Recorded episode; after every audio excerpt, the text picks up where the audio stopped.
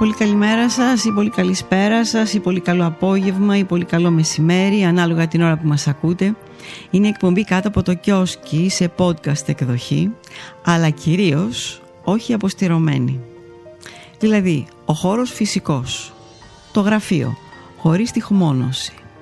Δίπλα το τηλέφωνο μπορεί και να χτυπήσει. Ανοιχτές οι πόρτες, μπορεί να ακουστεί κάποιο μηχανάκι ή ένας συναγερμός ή οι σιρήνες πυροσβεστικής, το 166 της αστυνομίας, ακόμα και ένα γάβγισμα. Το motherboard του ηλεκτρονικού υπολογιστή να βουίζει.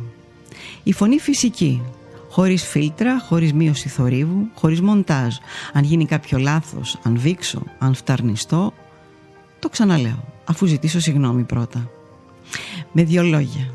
Κάθομαι στο γραφείο, ανοιχτή η κονσόλα, φοράω ακουστικά, ανοιχτό το μικρόφωνο. Πάμε, γράφουμε, όπως λέγαμε δεκαετίες ολόκληρες στην πολύ αγαπημένη ελληνική ραδιοφωνία. Καλή σας ακρόαση. Με εκτίμηση. Να ανατσούμα.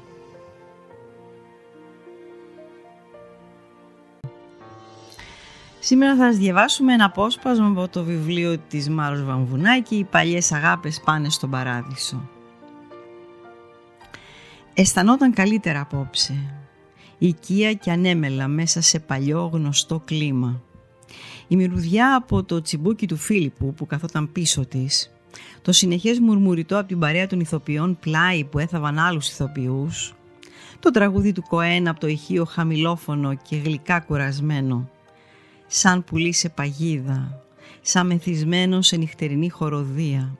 Προσπάθησα στη ζωή μου να είμαι ελεύθερος. Τι θα πει ελεύθερος τελικά; Για ποιον και γιατί ελεύθερος; Η μανία της γενιάς της για ελευθερία την οδήγησε σε κάτι που μοιάζει με φτώχεια και με πλήξη. Όταν όλα επιτρέπονται, ο πόθος εγκαταλείπει. Όταν όλα τα μπορείς, τίποτα δεν κάνεις. Τι να τα κάνεις στα βασιλικά τραπέζια μπροστά σου όταν δεν έχεις όρεξη; Οι καλλιτεχνικοί κύκλοι που κυκλοφορεί δεν βρίσκουν εύκολα έμπνευση και καταφεύγουν σε ερεθισμούς για να ξυπνήσουν. Ελευθερία. Ελευθερία και μοναξιά. Ελευθερία και ανία. Ελευθερία και ανυπαρξία. Ελευθερία άχρηστη. Έτσι αισθάνεται απόψε την ελευθερία της. Ο άνθρωπος θέλει να είναι ευτυχισμένος ή δυστυχισμένος που να βεβαιώνεται πως ζει. Ο άνθρωπος θέλει τη δέσμευση του δεσμού για να καταλαβαίνει τη χριστότητά του. Ο άνθρωπος για τον άνθρωπο είναι η κόλαση, είναι και ο παράδεισος. Δίχως πόθο παραδείσου, δίχως φόβο κόλασης, τι να νιώσει κανείς. Ο Κοέν συνεχίζει τη μελαγχολία του. Είδα ένα ζητιάνο να στηρίζεται στο ξύλινο μπαστούνι του μου είπε «Δεν πρέπει να ζητάς πολλά».